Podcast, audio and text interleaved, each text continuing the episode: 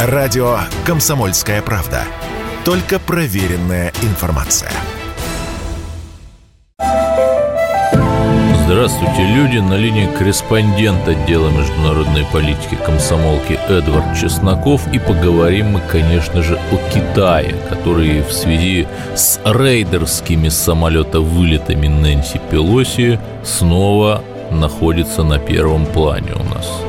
Почему это все происходит? Безусловно, для создания дуги нестабильности вокруг Китая, как и вокруг России, ибо в этом году в Китае состоится юбилейный 20-й съезд Компартии, на котором переизберут, а может быть и не переизберут, хотя должны переизбрать Си Цзиньпина в качестве председателя на третий срок.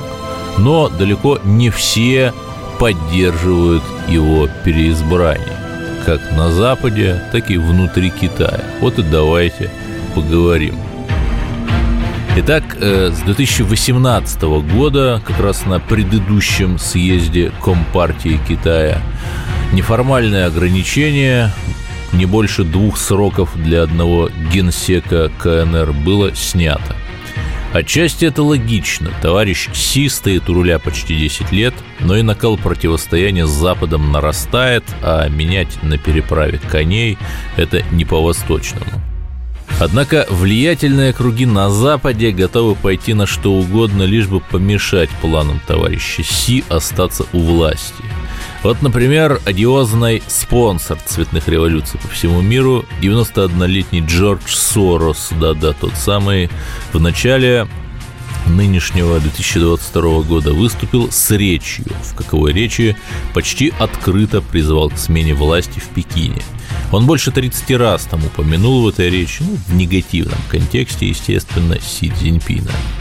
Си Цзиньпин пытался установить тотальный контроль над страной, но потерпел неудачу. Учитывая позицию внутри КПК, его тщательно спланированное возвышение до уровня Мао Цзэдуна и Дэн Сиапина может и не состояться, зловеще предрек Сорос, то есть как раз и намекая на палки в колеса переизбрания товарища Си на третий срок, ведь эти китайские лидеры, которых кто-то упомянул, Мао и Дэн, находились у власти больше 15 лет. Ну вот ключевой тезис, что внутри Китая есть оппозиция председателю, Сорос повторил в своей речи два раза. А еще сравнил зимнюю Олимпиаду в Пекине с нацистским Берлином 1936. Да, очень похоже на каких-то наших иноагентов с иноагентских СМИ. Такое ощущение, что у них реально на всех одна методичка. Что интересно, официальные лица США стараются в последнее время отношения с Китаем не обострять. Ведь американская экономика по-прежнему зависит от импорта электронных компонентов и других изделий из Китая. Поскольку Вашингтонский план мгновенной победы над Россией с помощью адских санкций рухнул, приобретать сейчас еще одного противника неразумно. Почему же теневой кардинал мировой политики товарищ Сорос называет Си Цзиньпина главной угрозой либеральному миропорядку? Ну, начнем с самого Сороса. Его личное состояние оценивается в 8 или 10 миллиардов долларов. Но этот капитал Сорос сколотил не на реальном производстве, а на финансовых спекуляциях. Ведь последние десятилетия акции глобальных корпораций росли как на дрожжах. Индустрия из США и Европы массово переводилась туда, в КНР. Там и производство дешевле, и Западу проще зарабатывать, выпуская не зерно или сталь, а фьючерсы или облигации. Виртуальные долговые бумаги. Правда, для этого необходимо было условие – Пузырь мог расти только если в глобальную экономику повлекались все новые страны-участницы. И тут как раз помогала технология цветных революций. Была, например, сравнительно независимая такая многовекторная Украина, а стала уже стопроцентная колония после организованного Западом Майдана 2014. Конечно, цветные революции делал не один Сорос. Либеральную демократию методами мягкой силы двигали десятки институтов из США и Евросоюза. Однако он был глашатаем, вдохновителем и живым 91-летним символом. И вдруг эта отработанная схема стала давать сбои. И не только на украинском направлении, ибо ненависть Сороса к России и русским общеизвестна, но и в Китае. Там в 90-е и нулевые возникло множество частных корпораций. Но теперь якобы плохой Си Цзиньпин все эти фирмы по сути национализировал, поставив под контроль Компартии. То есть в Китае, как и в России, возможности для крупного бизнеса влиять на политику снизились почти до нуля. Неудивительно, что все это вызывает гнев Сороса и стоящих за ним теневых элит – но есть правда в том, что китайский политический бомонд не монолитен. Там имеются как минимум две крупные группировки. Одни так называемые военные – это сторонники суверенитета и возвращения Тайваня в родную гавань. Их выдвиженцем как раз и является Си Цзиньпин. Без этой детали невозможно понять, например, такую его загадочную фразу. Почему Советский Союз развалился – Потому что военные к 1991 году были отделены от Компартии. Из-за этого партия оказалась разоружена, и в критической ситуации ее никто не защитил. Конечно, самостоятельность Китая приводит к его отрыву от глобальной экономики, а значит к убыткам для второго, проамериканского клана. Этих людей условно называют комсомольцы.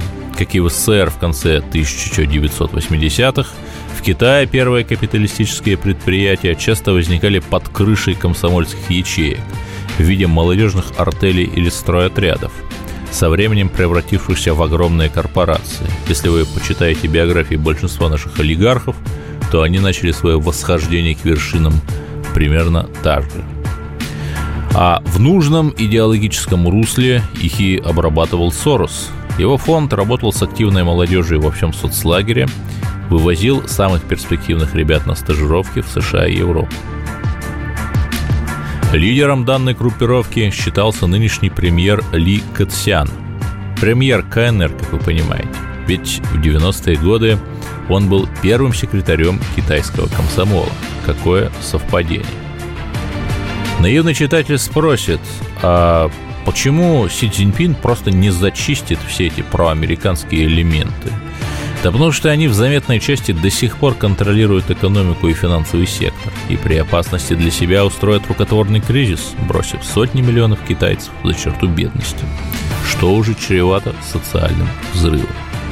Но все-таки, если уж совсем по гамбургскому счету, я сомневаюсь, что у Сороса и его структур хватит сил раскачать Поднебесную. Да, 25-30 лет назад его фонд и впрямь свободно работал в Китае, но все это осталось в прошлом. За последние пять лет Си Цзиньпин создал механизмы, препятствующие внешнему давлению. Это и укрепление вертикали власти в КПК, и антикоррупционные чистки. А сейчас, накануне судьбоносного 20-го съезда, китайцы сделают все, чтобы он прошел гладко – на мой взгляд, Сорос делает эти громкие заявления для того, чтобы показать, США не капитулирует в экономическом противостоянии с Пекином, а наоборот планируют некие контрудары.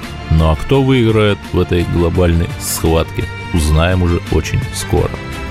С вами был корреспондент «Комсомольской правды» Эдвард Чесноков. Слушайте радио КП и не переключайтесь, потому что просто некуда.